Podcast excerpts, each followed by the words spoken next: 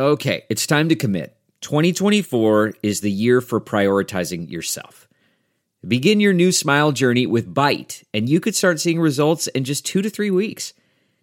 Just order your at home impression kit today for only $14.95 at Byte.com. Byte clear liners are doctor directed and delivered to your door. Treatment costs thousands less than braces, plus, they offer financing options, accept eligible insurance, and you could pay with your HSA, FSA. Get 80% off your impression kit when you use code WONDERY at Byte.com. That's B-Y-T-E dot com. Start your confidence journey today with Byte.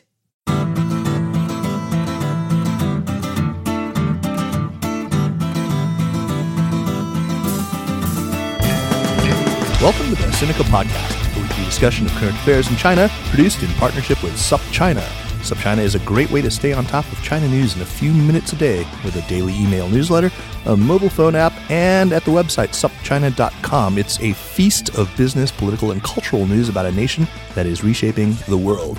I'm Kaiser Kuo, coming to you from the campus of the University of California, Berkeley, my alma mater, Go Bears, and I am joined by Mr. Jeremy Goldkorn. How are you, Jeremy? I'm doing very well, Kaiser, very well indeed. Always a pleasure to be in the Bay Area. Yes, it is. It is. You've been to Berkeley here before, haven't you? I have, I, I, but the only real time I spent here was in 2001. Uh, I don't think it's really changed in a lot of ways. Well, it hasn't changed since the 1960s, mainly. Well, I, I, have a quick Berkeley story about how things never change here. We just walked by that bookstore I, I pointed at in that little alley between uh-huh. Channing and Durant called Revolution Books.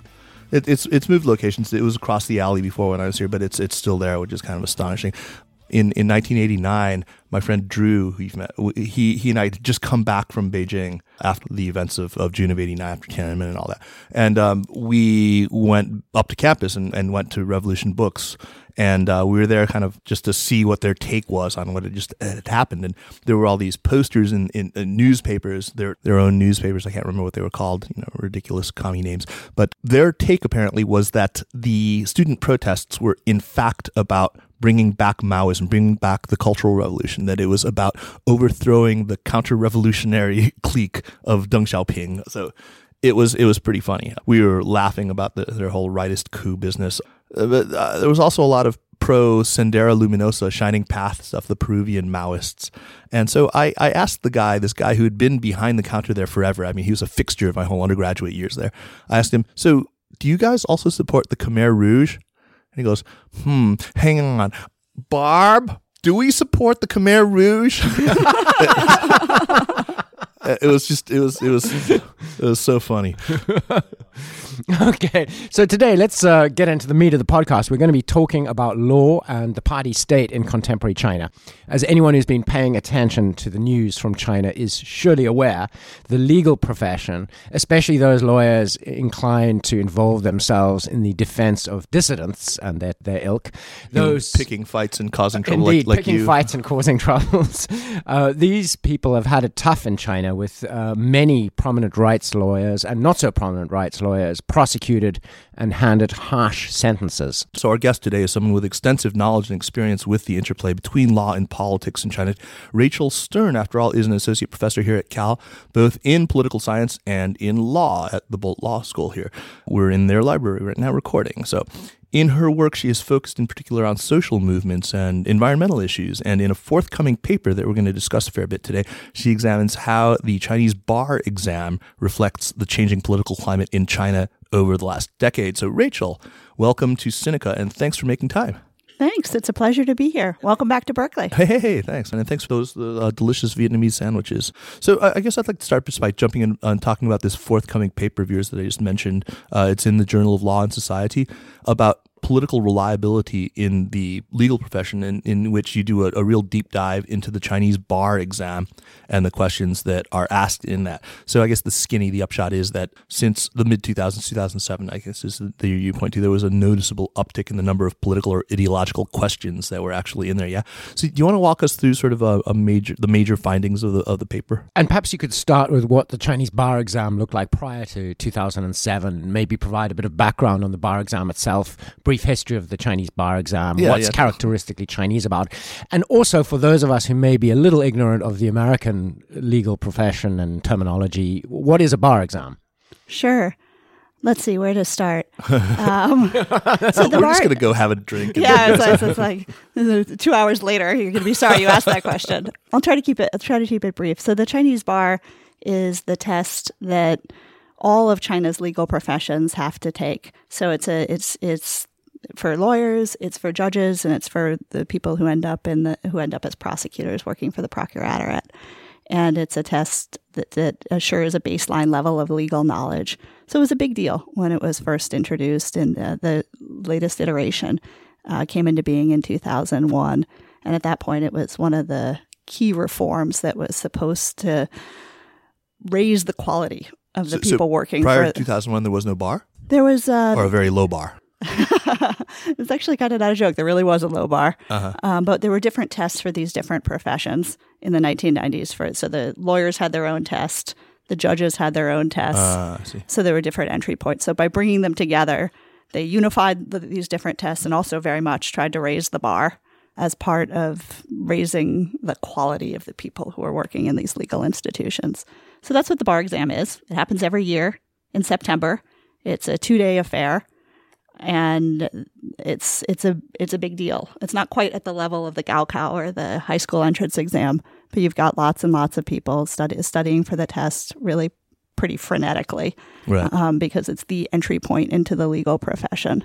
So maybe you can talk about. Jeremy asked, "What about in? How does it compare to the U.S. bar? I mean, is it is it modeled roughly on the American bar, or are there other countries that it looked that China looked at? Yeah, China looked around Mhm. as they did with so many legal reforms Sure. around that time period. The, they looked around to look at other countries and what they were doing. So it's most closely modeled after Japan. That Oh, was the they looked closer than the U.S. for inspiration. Uh, the, some of the key differences with the U.S. in China law is an undergraduate major, so you don't have to go to law school to take the bar Oh, right. in the same way as you do in most American states. Um, that's one of the, one of the key differences. And the biggest thing is that in China, it, they they threw up threw open the doors pretty wide. Anyone with who's majored in anything can take the bar exam. So if you're a chemistry major, that's cool. If you're an English bar. major, that's cool.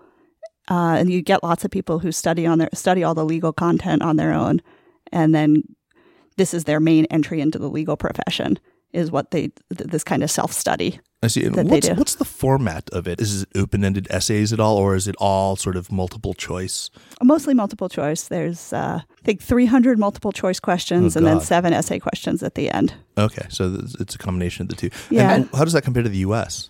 Uh, the U.S. is a, or it's, it's not, states? yeah, it's it's state by it's state or- by state. Um, here in California, we've also got a big multiple choice section. We've also got essay questions, and then we also have a kind of practical component where would be lawyers are supposed to look at legal materials and actually write a brief. So they don't have that part in China. But the general format, I think, is pretty standard now around the world. This idea that you have multiple choice and then also essay. Okay. What about the, the sort of regional uh, question? Why is it administered at a national level as opposed to province by province, more as it is here in the US, where it's state by state?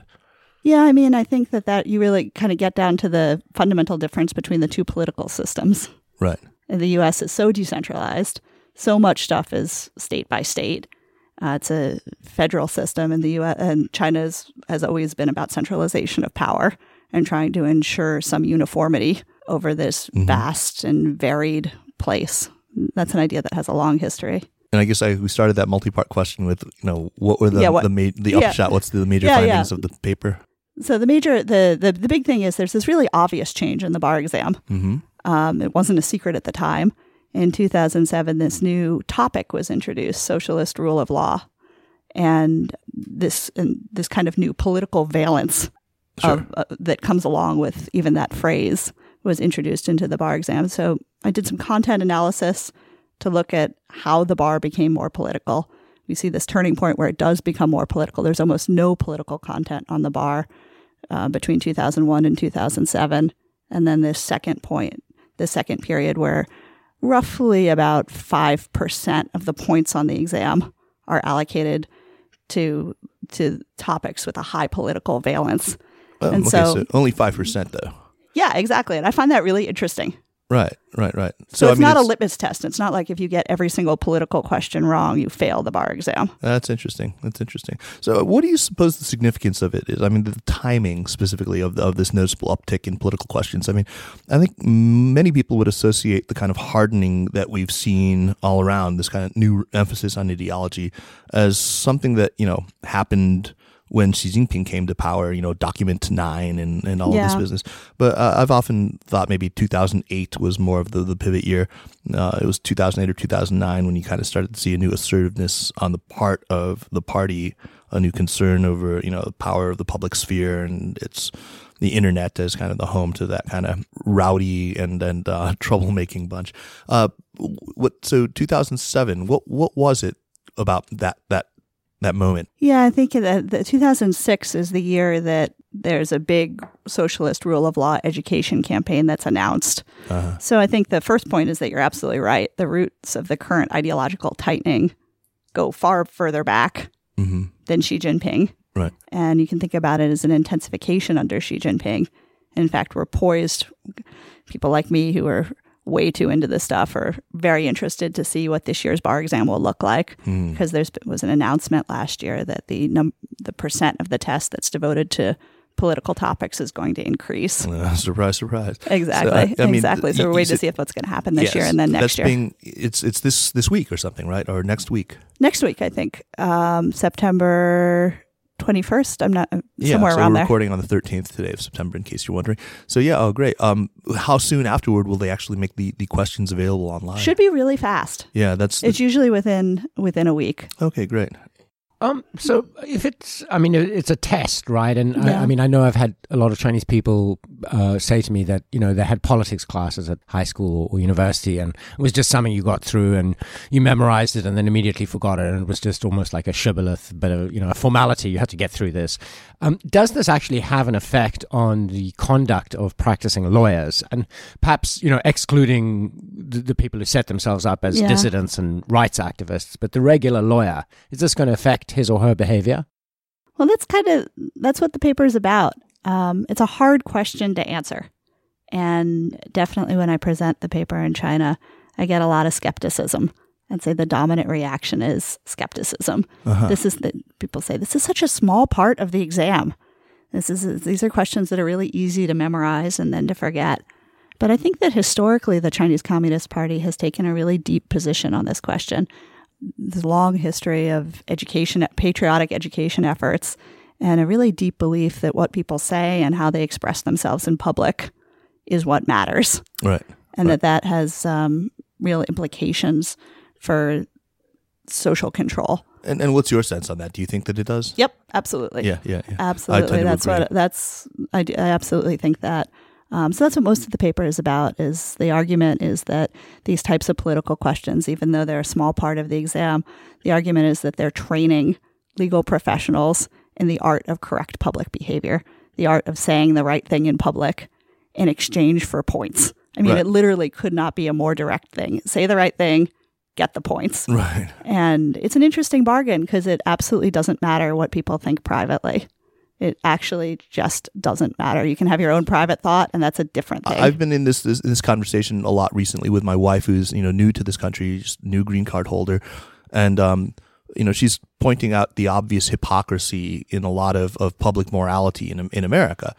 Uh, she says, "Look, you know, of course there there is still a lot of racism. There's still a lot of sexism. It's just you know, what good does it do for you to just banish it from public discourse? I said, well, it does a lot of good. Yeah. I mean, it, it, it actually, this is how political culture changes. I mean, it, it's, you know, when your children are not hearing this, when, when, uh, you know, it's, it's often what you say and not what you do that, I mean, for, for all our belief that it's the other way around. I think that, yeah, I think that this is often the way that things change. Jeremy, do you, do you agree? Uh, yeah, for sure. I mean, you know, uh, forcing a speech code on people, whether it's sort of American liberal, you know, what is affectionately known as political correctness, or whether it's Chinese Communist Party p- political correctness, the speech code does change the way you think and your behavior ultimately. I for, think for good so, or for, yeah. for bad, right? Well, can be for good and can be for bad. It depends on the speech code, I think. Yeah, I really like that American analogy. I don't know why I never thought about that before, but political correctness seems to me exactly the same and yeah. I kind of come down on come down on the same side of that too. Yeah, in favor of not saying the horrible sexist, racist Exactly. things in public Exactly. because it changes the environment. Exactly. I, I completely agree. Yeah. But when there's too much uh, punishment for, for you know overcoming the taboos, I start to get uncomfortable. You know, if you say the wrong thing, and As long I as it's not directed against you know. me, I'm fine with it. well, yes. and then they came for the long-haired rock gods, podcasting rock gods. So um, the rate of people taking and then actually passing the bar exam jumped up appreciably from about 13% uh, to about 20% in 2007, Yep. The year that you say the political questions were introduced. Yep. Why is that? And does it have something to do with the, you know, the, The introduction, introduction of, of- the ideological questions? Yeah. questions? The most honest answer is we don't really know. Uh, So this internal policy discuss you can, setting the pass rate is one of the important policy questions. But I mean, Um, uh, you have a graph in there that Yep. shows. I mean, these are marked jumps in pass Oh, yeah. rate. I Oh, mean, yeah, they seem yeah, to yeah. be Oh, no, very deliberate. They are very deliberate. There's absolutely no doubt about that, and I'll tell you what I think is going on. Okay, great. um, too. I don't think it has to do with the politicization of the exam. I think it has to do with a decision to expand the number of lawyers in China, Ah, I see. particularly so that there would be more lawyers in the western part of the country. Uh, quality be damned, just quantity. Yeah, I think there's a belief that there's a right number of lawyers for Uh-huh. China. This is the legacy of the central planned economy.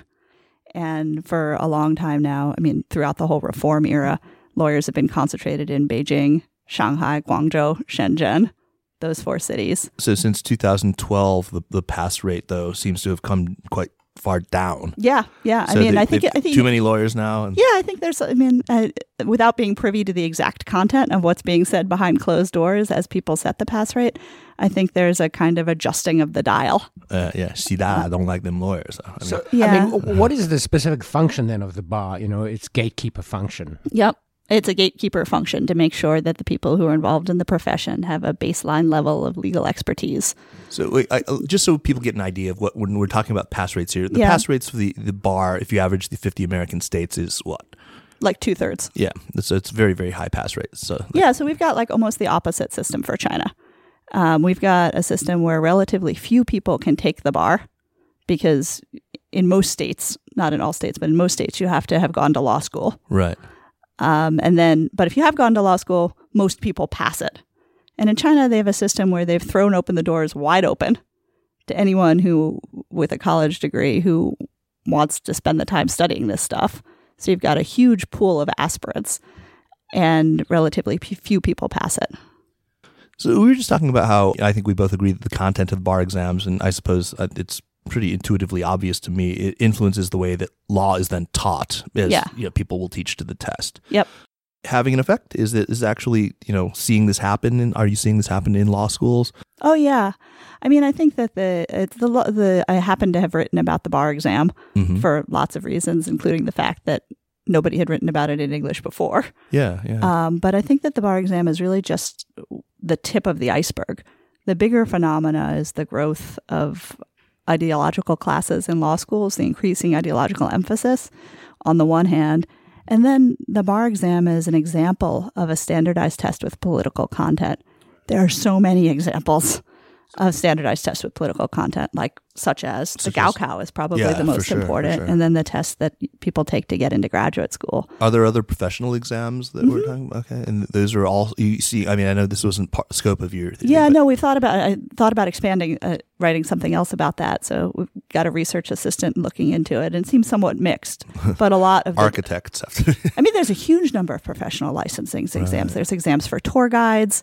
There's exams for accountants. I mean, almost anything you want to do that's a white collar occupation has an exam, right. and many of those exams have political content. It's very interesting. Um, it might be obvious to some of our listeners, but I think it would be useful to get your, your perspective on this. What is it about courts and about the legal profession that poses such a dilemma to authorita- or authoritarian states? Yeah, I mean, I, this is, I think, one of the core dilemmas for the Chinese Communist Party, which is on the one hand, courts and law offer so many advantages for the Chinese leadership. Predictable, efficient dispute resolution.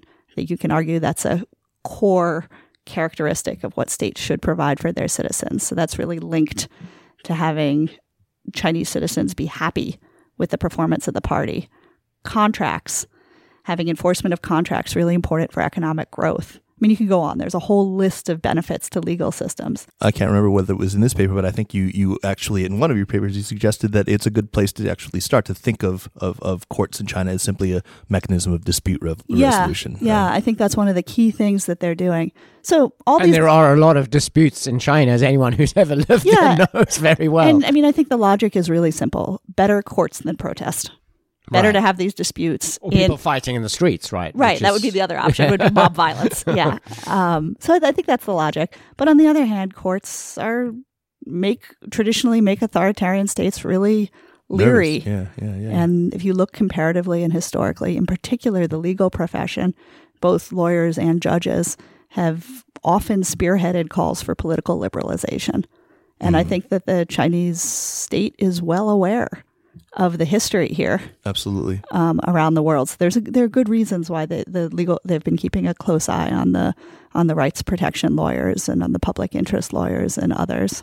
So there's one area of law where uh, I think the let's call it conventional wisdom says that they're that they've been a little less heavy-handed in, in cracking down. That is another area that you've studied extensively, which is in environmental law. Uh, so maybe we can shift gears and talk a little bit about that area of, of your research. I think for a while, at least in the late aughts, I think your own work in this area pretty much confirms, at least in, in terms of numbers, there was a huge, huge surge in the number of Yeah. environmental cases that were being brought before Chinese courts. Um, is there something that we're missing just by looking at sheer numbers, though? Um, what are we missing by looking at sheer numbers? Is In- the in other question of whether like- or not people actually win. Is that, is Yeah, that yeah, kind of what, so, where yeah, you're, but also, where, also, where, I where mean, what kinds of cases? I mean, from from reading your that paper of yours, the impression that I really got was that this is this is these are kind of small time cases, Yeah, and they're not yeah. really going after the e- enormo like SOE Farmer Wang's field is polluted with something, with- and yeah, pig, you know, pig feces or something, and then it's not it's not it's not like SOEs. It's not like a gigantic copper molybdenum molybdenum smelter or whatever that's going to. Right, right. Um, yeah, I think there's two parts to it. I mean, first of all, why has there been why has there been this kind of space around environmental law when there hasn't been space around other kinds of issue areas? Yeah, let's think- start with that. Yeah, let's start with that. That's the the easier of the two questions, I think. Pollution is a big problem. It's a problem for everyone in Chinese society. It's a problem for that goes all the way up to the very top of society. Political leaders, Jack Ma, everyone. They, everyone has to live in the in the in Chinese cities and deal with this these problems. Right. So if you're at the helm of this system, there is no way to a stable, prosperous future that does not involve addressing China's tremendous pollution problems. And the, I think the authorities have known that for so no matter who for- you are, you no have matter to who breathe you are. Beijing's filthy air if you live in Beijing. Absolutely. And your friends Yeah. complain to you about it. And they talk about maybe going abroad or sending their kids abroad. And so there's so I think that the leadership has been quite serious in some sense about addressing pollution problems for maybe 10 years, although of course there's a lot of pressure to also keep up economic growth.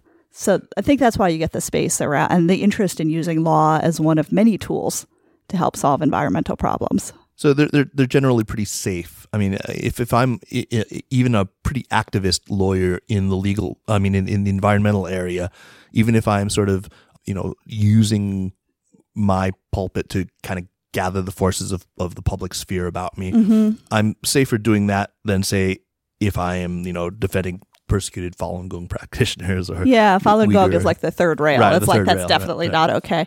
I mean, that was kind of what captured my imagination about environmental litigation in the first place. Was it seemed like a really interesting space where there was some freedom for activism, but the messages were still mixed.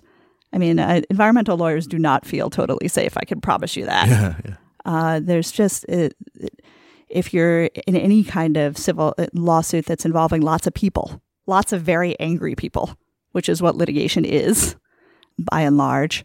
It's not a totally safe space. And then I became really interested in how lawyers and others navigate the boundaries of a space where the signals about what's allowable and what's acceptable are decidedly mixed.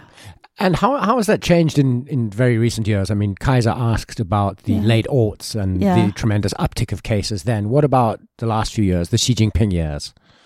I mean, I know, know I'm a listener of your podcast and a fan of your podcast as well. So I know you've been talking to other guests about what you call the new truculence of the of the of Hey, the Xi somebody used Kaiser phrase. TM. Kaiser TM. If it was, I'll cite it too. Oh, awesome. Um, so I know you've been talking to others about that, and I, th- I think that that's real. So I think that the boundaries of what's allowable have been shrinking. That there's still some room for activism, but some things that were maybe acceptable or people were experimenting with are now have sort of moved into that zone of being decidedly off limits. Foreign funding is a good example. right, right, right. That's gotten steadily more sense. So Chinese groups accepting funding from Even in, international funding. even in environmental areas. Um, that's that's something I was curious about. Um, so the new NGO law and all this. Um, there's there's a tightening down in especially foreign funded NGOs. Is is that reflected also in foreign funding of, of environmentally focused NGOs? Yeah, I mean, I think foreign funding has become sensitive Right, right, right. across the board. In NGO, for environmental NGOs in particular, I always think about they're the people who are just doing environmental education, which is really important work that has never been politically sensitive. Right. And then there, the, then there's the litigation Mhm, part of mhm. it, and litigation has always been somewhat Always been, politically sensitive because of this, because it involves large groups of angry people. I always found environmentalism to be an interesting area because of the, like you said, the sort of expanded space for activity in, in Mm-hmm. it. Um, but you know, uh, isn't that just an, another area around which another pole maybe around which oppositional politics can coalesce? Yeah, and in fact, that's what happened in Eastern Europe. Right, exactly. I mean, you'd think that they, since they're learning so many lessons from that, I mean, Well, I, I- mean, isn't that the reason why things like Under the Dome, the film, was was you know kind of taken off the air on the internet? yeah. as What, soon what's your take about Under the Dome? I, I mean, I th- the uh, again, I think the Chinese authorities are super hyper aware of this history. So I think environment, for all that there has been a little bit more space there, is an area that's also watched very closely because it can camouflage people with a wide range of agendas, some of which might be related to political liberalism or democracy. What about lawyers who are working on environmental issues, say, for example, trying to bring a lawsuit against a large polluting state owned Mm-hmm. enterprise? I mean, it's still got to be safer than somebody defending like Falun Gong practitioners Absolutely. or Uyghur terrorists or separatists or something like yeah, that, right? Yeah, absolutely. So as I was starting to suggest, I see it as a spectrum. Uh huh. If you think about litigate, I think about the spectrum of litigation from cases that are absolutely not tolerated. That would be Falun Gong, Tibet, the Third Rail, Right. Taiwan. Those are the really obvious. To cases that are totally uncontroversial. Anything uncontroversial. from Xinjiang. yeah, right. That, that's on the contra- that's on the forbidden side. Yeah. Then you've got cases that are totally uncontroversial, and you can think about contract disputes. That would something very commercial and you know not political at all. And I, what I think is so interesting about environment, and I put labor in this category too, Oh yeah, yeah. is these are issues that are in the middle, Mm-hmm. Mm-hmm. where in some ways there's some modicum of state support for the underlying issue and for resolving the underlying issue, but there's some political sensitivity there too. Maybe for these are the various real, historical the real bellwethers then that, that to watch labor and to watch environmental activism are Mm-hmm. maybe you know the best ways to see where the winds are blowing in in, in Yeah, I definitely think that they're a good place to look. Okay, okay. Um, yeah, there's another paper that you you you co-authored uh, some years ago, and it's something that about which Jeremy and I have uh, not just talked a lot about, but you know, experienced very much at first hand while living in Beijing. It's the old blurred boundary trick, where, where you know, not knowing exactly where the lines are, whether you're talking about censorship or or, or what, what have you, has had this sort of insidious effect of getting you to tread more carefully, to self-censor, to play it safe. Can you talk a little bit about that that that paper of yours? Yeah, um, the the the paper is about uncertainty and self censorship as control mechanisms in contemporary China. If you look at other kinds of authoritarian states, where China sort of starts to stand out and look quite different from other places, weirdly, for all the coercion that there is in China, for all the people getting beat up and thrown in jail, it's it's actually not that big a part of the state's social control portfolio they just don't have the capacity. It's such a big country with so many people to throw all the lawyers or all the journalists in jail. So it's actually a pretty targeted small section of the population. And I don't I'm not trying to this is not trying to Oh, we get it. We, Yeah. You're not defending. I'm this, not or- defending the. you're I'm not defending the policy. I'm just pointing out in absolute terms, it's relatively small. They don't have a thought police. They don't have a, uh, a secret security Yeah. person on every corner watching what you're doing. But if you get too big, right. you might go down, and everybody else doesn't know where the might starts, and the definitely will. Exactly. And there, if you, it's not, there have been other surveillance states in history that have had a far more extensive surveillance apparatus where citizens have been much more afraid to talk in public than is the case in China. In China, you actually have a lot, as you guys know, you can pretty much say whatever you want in a lot of settings Sure. with friends, over dinner. Even on the internet, in some cases. Absolutely. But you never know who's going to come for you. I mean, is another aspect of it the fact that there are so many different uh, state bodies that can do you over for one alleged crime or another? I mean, you know, for example, if you're publishing a website, which is where I, you know, found myself often facing this uncertainty issue of Yeah. like not knowing what the rules were.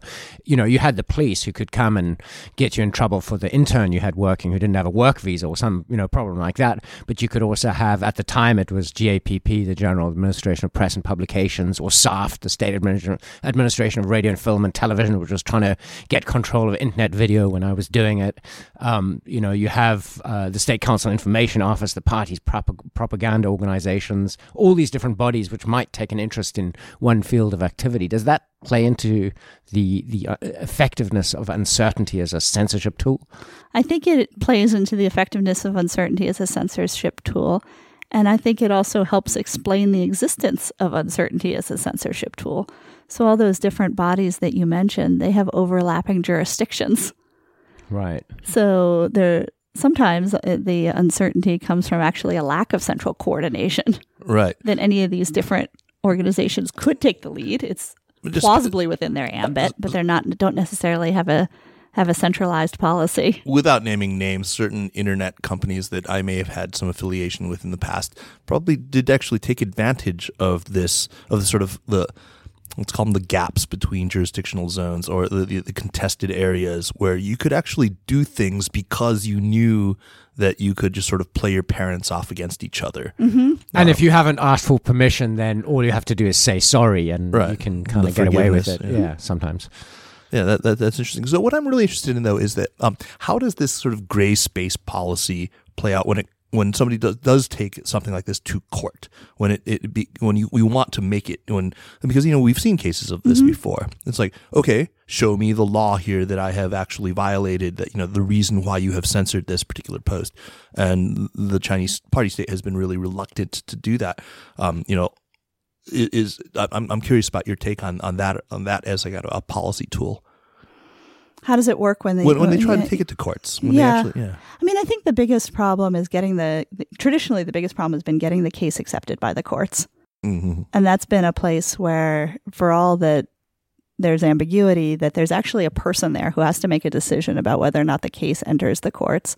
So showing up literally at the case filing division and Right. trying to get the paperwork accepted has has been has been a huge obstacle for activist lawyers of all stripes. So uh, there's a concept that you brought up in, in that paper. Um, you call it control parables. Yeah. Uh, can you talk a little bit about that? What are what are control parables and, and how how does how do they work? Yeah, I'd be happy. I'll talk about it. And then I want to know if you and Jeremy ever heard any Sure. when you, when you were in Let's hear what your time are. there. Here's what here's what it is. So I became interested in this idea of, well, I've got all these people operating in my in my particular case, lawyers operating in a gray space where you don't know what's allowed and what's not allowed. How do people figure it out? How do they make decisions about about risk? And I was living in Beijing in 2007, and I noticed that I thought that storytelling was playing a really important function. So when somebody got in trouble, and that story circulated through a community. As that story was retold, it was often retold in a way that the people who were involved in the conversation started trying to guess at what line had been crossed, at what the moral was or what the takeaway is. So, for example, I there were a lot of public interest training programs happening at that time for lawyers. So I went to one, and the lawyer who organized it got into trouble. So for months afterwards, I would interact with people in this community of public interest lawyers, and the conversation would be, "Hey, I'm just going to use a pseudonym here. Hey, did you hear what happened to lawyer Wong?" she got into so she got into trouble for organizing that conference. I heard it was reported all the way up the chain because the people at that conference vilified the Chinese government. And so the very natural response to that is to say, wow, wow, that's so weird. I was at that conference and it was exactly the same as 12 other conferences I went to in that time period. What did lawyer Wong do differently that might have gotten her into trouble? And so very organically, you get this back and forth speculation about the lines that were crossed. Well, maybe it was because she accepted foreign funding. Maybe it was because she didn't do it under the protective umbrella, uh, the Baohusan, Yeah. university involvement. And pretty quickly, as those stories circulate, people start to, I mean, I've done this myself. I've participated in these conversations. You start to get more and more convinced by your own explanations that you made up in your own head. Right. And so it's only a tiny leap from that to then saying, you know, I think it's better if we don't take any foreign funding. And so what starts off as a series of guesses become solidified into what I would call socially shared rules.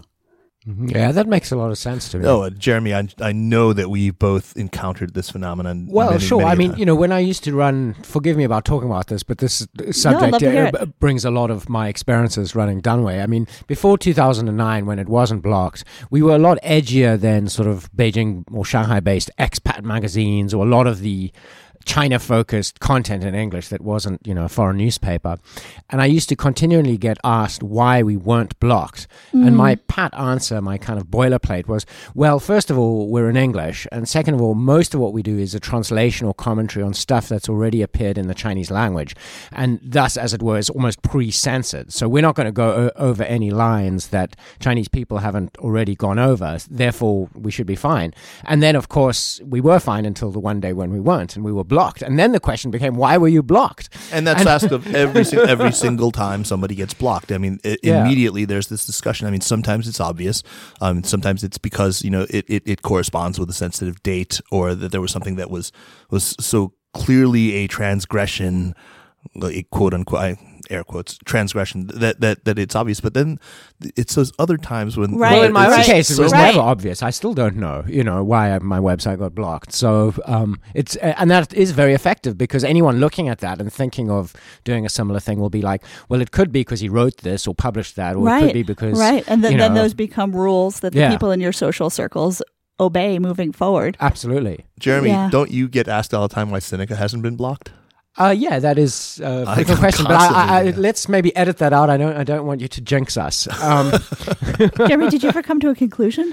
No, I didn't. one, Really? I, I, I mean, my, my own favorite understanding theory for the last few years is that I was doing a consulting job at the time, and some of the things I was saying were annoying some people in the company I was working for, and that one of them just got the hell in and reported, you know, found something objectionable and reported it. Uh, is the theory that I've kind of been, you know, most convinced about for the last few years because it just somehow makes sense. But you know, I don't know, um, and there's nobody you can ask. You know, they don't have a Yeah, they don't have a, a- that a 411 hotline, number. Yeah, where I can say, hey, comrade, yeah, you know, what, what's up? yeah.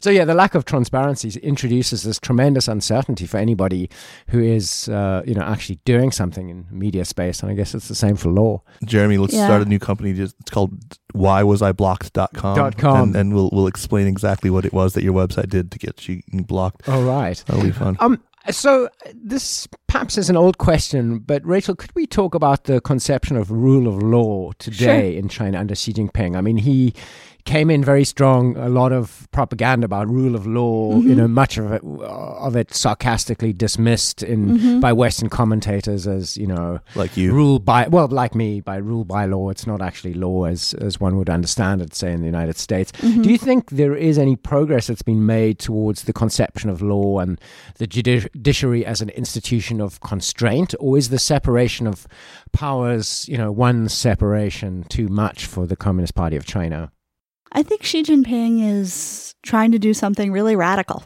I take his rule of law rhetoric extremely seriously. So I come at it from a maybe a slightly different perspective. But I My think ears that perk up. This is interesting. This is the first person we've heard. I'm I'm I'm anxious to hear what you have to say. Go go go. um, I I think he's trying to redefine the very term rule of law. So the, this all this to, to make it actually mean something else. And I see this with a lot of different terms in the Chinese legal space, that there's a term that sounds sort of similar to something as a concept in English. And I think that there is an active effort by the Chinese government to redefine what it means. So I think he's really serious about rule of law, but I think, as you say, that what he means by rule of law is not the, what we think of when we think of rule of law here here here in America. But is it as crude as you know? I think Gu Kailai. I can't remember if she was quoted or if it was in the book she wrote. So this is Bo Xilai's wife, yeah. who is now rotting in jail for murdering the Englishman uh, Neil Heywood. Yeah. She's. I think it's in her book. She says of her time in America that the trouble with America is that even when you know the guy on trial for murder did it, you know this rule of law kind of gets in, in, in your way. Whereas in China, if you know he did it, you just get on with it and issue the correct punishment. I mean, is that Xi Jinping's conception of Talk rule about of law? coming do you back to bite you. I think that um, my take on it is that it's about fair, efficient dispute resolution in the vast majority of cases. So I think that that's sincere. But that doesn't mean that there isn't a minority of highly politicized cases in which there might be party involvement. Because I think that there's a history of the Chinese Communist Party seeing law as a tool to get policy done. And that's a very different starting point for any kind of conception of rule of law than how we think about rule of law in the United States. I mean, that's impossible for most Americans to accept as an idea of rule of law, right? Absolutely. The fact that you can't use it to defend the in- individual against the state, even if it works in the majority of cases, uh, goes against the, the Or- American spirit, doesn't Yeah, and let me put it a different way. To put it very simply, I don't think there's any interest in judicial independence insofar as judicial independence means independence from the party. Right, and and again, to just we can bring up this idea, a notion that there's a spectrum here. Uh, I mean that we we shouldn't see it as binary. Either it is American style rule of law, or it's that thing that we just dismiss as rule by law. I mean, there is something in between. I mean, where uh, a a more robust judiciary doesn't need to become a truly effective institution of constraint, where you know to the point where it subjects any and all people, irrespective of, of their place in the political hierarchy, to that same law. I mean, it's it, it maybe doesn't attain to that, but it, it still improves, you know, quite conspicuously uh, the ability to to dispense justice and uh, you know uh, as what what you yeah. said, yeah, everyday justice. right? Everyday justice, right? everyday justice for most people. So, I mean, do you think we've seen signs of that in, in effect? Like, is it, I mean, okay, so you can't take the Constitution at, at its word and have real freedom of speech. But Mr. Wang, with his, his, his field being polluted by not the biggest state owned enterprise, but, you know, Mr. Joe's cadmium factory, he has a chance in today's China. Yeah. Is, is that, would that be an accurate statement? I think in any country anywhere in the world, it's hard to win a legal case if you go up against economic elites in your hometown. So, having said that, if you're taking on the big factory, whether it's Erin Brockovich in the United States or, you know, Mr. Wong's giant SOE in in China, I think that's a hard case to win. But when I look at the legal reforms, I read them as a sincere effort to try to make courts work better for ordinary people. So let me just give you one small example that I think didn't get as much play in the uh, English press as it maybe should have. So I said that one of the earlier that one of the key obstacles in environmental cases was getting the case into the court Right. convincing the judges who literally sit at the desk in the case acceptance division to accept the case. And there were there was a major reform to try to give those judges a lot less discretion. Because what was happening was they were saying no to cases that looked like they were going to be politically sensitive and that were going to be a headache for the court. So under the new regulations that probably took effect maybe 18 months ago now, those judges are just supposed to accept everything that comes in the door. Oh wow. Huge change Oh my gosh. actually empirically unclear how it's playing out on the ground. Um, this is something you'll be looking at, and something you- me and others Yeah, like yeah. me will be looking and at. that Yeah, you'll, you'll come on to talk to us about next. yeah, time when you have absolutely. But yeah, I, I view that as a sincere effort to try to to try to make the courts into the preferred forum for dispute resolution. Because again, better courts than protest. Rachel Stern, thanks so much. Thank for that. you, guys. fascinating conversation, and uh, we look forward to chatting with you again about this and about other things. Uh, so stick around with us so we can hear what you have to recommend to our listeners. Yeah. Great. Before we get to recommendations, we want to remind our listeners that the Sinica Podcast is powered by SupChina. Check out the app and subscribe to the newsletter at supchina.com. You can follow SupChina on Twitter at, at SupChina News and on Facebook at facebook.com slash SupChina News. Recommendations, Jeremy. Why don't you kick us off? All right. I don't think this has been recommended on the podcast before. It's a blog called Politics from the Provinces. So the URL is politicsfromtheprovinces.blogspot, and I have it bookmarked as .de. It might work on .com as well. It's written by somebody who appears to spend a lot of time in the provinces in China, and I think he um, describes it, self-describes it as you know politics from out, outside the beltway of Beijing and Shanghai.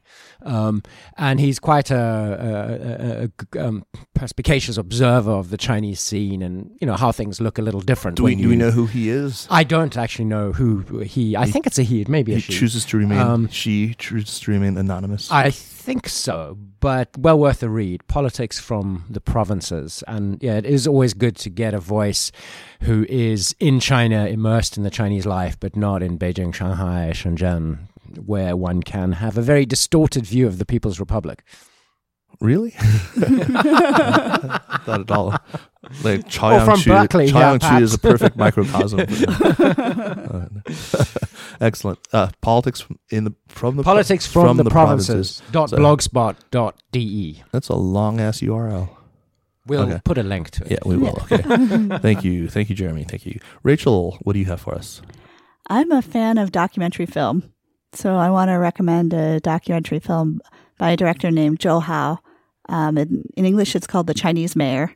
Oh yeah, yeah, yeah. Did, you, did, That's someone, great. did someone talk about it we on this we podcast? have, but no, you know, it's worth another recommendation. I think Jeremy. I think you you probably. I, I recommended think it. I recommended the New York Times did had a kind of little um, you Oh, know, that's short right. They did it. They of it did. that they, They put did put 10 online. minute- Yeah. Okay. Well, so well, I'm going to endorse the whole the film. whole thing. Yes, Right. excellent. um, because you can now see it on YouTube for four bucks. It's Oh, actually the first time I've rented anything on YouTube.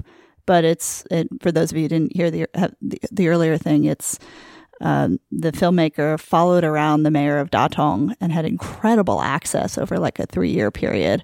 It's a super interesting film, and for me, there's a, the the interesting thing at the core of the film is the ambiguity over whether the mayor is a good official and is doing his best in a difficult system or whether he himself is part of the problem and out for his own self That's aggrandizement. exactly right. Because That- that's a description of everybody in China, isn't it? I mean, uh, Everybody in the Including me. world. yeah.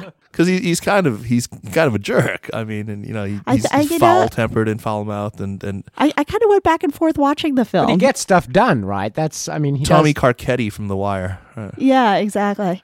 Um, my local plug is it's also playing at the Pacific Film Archive here in Berkeley if you're Oh, local okay, okay. on September 30th, and All the right. filmmaker will be there. Alas, I think September 29th is the day that this runs. So y- y- jump, get out there and, and, and, and watch it if you happen to catch this podcast the day that it runs and you are in the San Francisco Bay Area. Excellent recommendation, Rachel. Thank you. Uh, mine is a kind of pre-recommendation for a new novel which is out this fall uh, by my favorite novelist, who is Michael Chabon, uh, who lives here in Berkeley. In fact, uh, do you know him? Not personally, Oh no. man, I'm looking for I follow his wife's Twitter account. That's Yeah, as yeah. close as I get. Yeah, yeah. She's she's an interesting person too. She's she's a lawyer, right? No, wait. She's a novelist, I think. She she has some sort of connection to the legal profession at some That point. may well be true. Yeah, okay. Anyway, uh, the novel is called Moonglow, and uh, most of the reviews that I've seen so far are really great. I don't know who gets to do these reviews because I, I, I he didn't send me uh, like a, Well, a, a I, I want galley. to just put in a, a warning message to our listeners. I once bought a, a book on Kaiser's pre-recommendation before I'd actually read the book, and it was terrible. So use use your own. what, what uh, was that? What was that? It was some terrible book set in Cape Town. It was truly horrible. I don't remember what it was, and I hope it's erased from my memory. But so just a war. I'm sure this uh, author comes slightly with slightly better. hey, look, this is a guy who won a Pulitzer for, for the Amazing Adventures of Cavalier and Clay. Okay, so They- they, say it's a return to form. Some people didn't like his second, his one after uh, Telegraph Avenue, uh, but I, I loved it. Uh, anyway, he's just to me he can do no wrong. Anyway, Plus, uh, it's a Bay Area themed recommendation. yes, it is a Bay Area themed recommendation. Um, yeah, and then also stop by and harass the people at Revolution Books because it's good fun. uh, Rachel, thanks once again for making the time. Yeah, thanks for having me. Yeah, uh, Jeremy, as always. I just uh, hang on a second before we go. I just like to ask Kaiser, do we support the Khmer Rouge? Barbara. The Sinica podcast is powered by Sup China and is produced by Kaiser Kuo and Jeremy Goldkorn. Special thanks this week to Anla Cheng, to Amadeo Tumalolo, and to Sarai Darabi from Sup China. Thanks also to TT Liu from Stanford and to Jan Berris from the National Committee for U.S. China Relations for so strongly recommending that we chat with Rachel, which turned out to be wonderful. So drop us an email at Cynic, not you guys, but everyone, drop us an email at Sinica at supchina.com. Visit our Facebook page at facebook.com slash Sinica Podcast and follow us on Twitter at Sinica Podcast. Thanks for listening, and we'll see you next week. Rock and roll.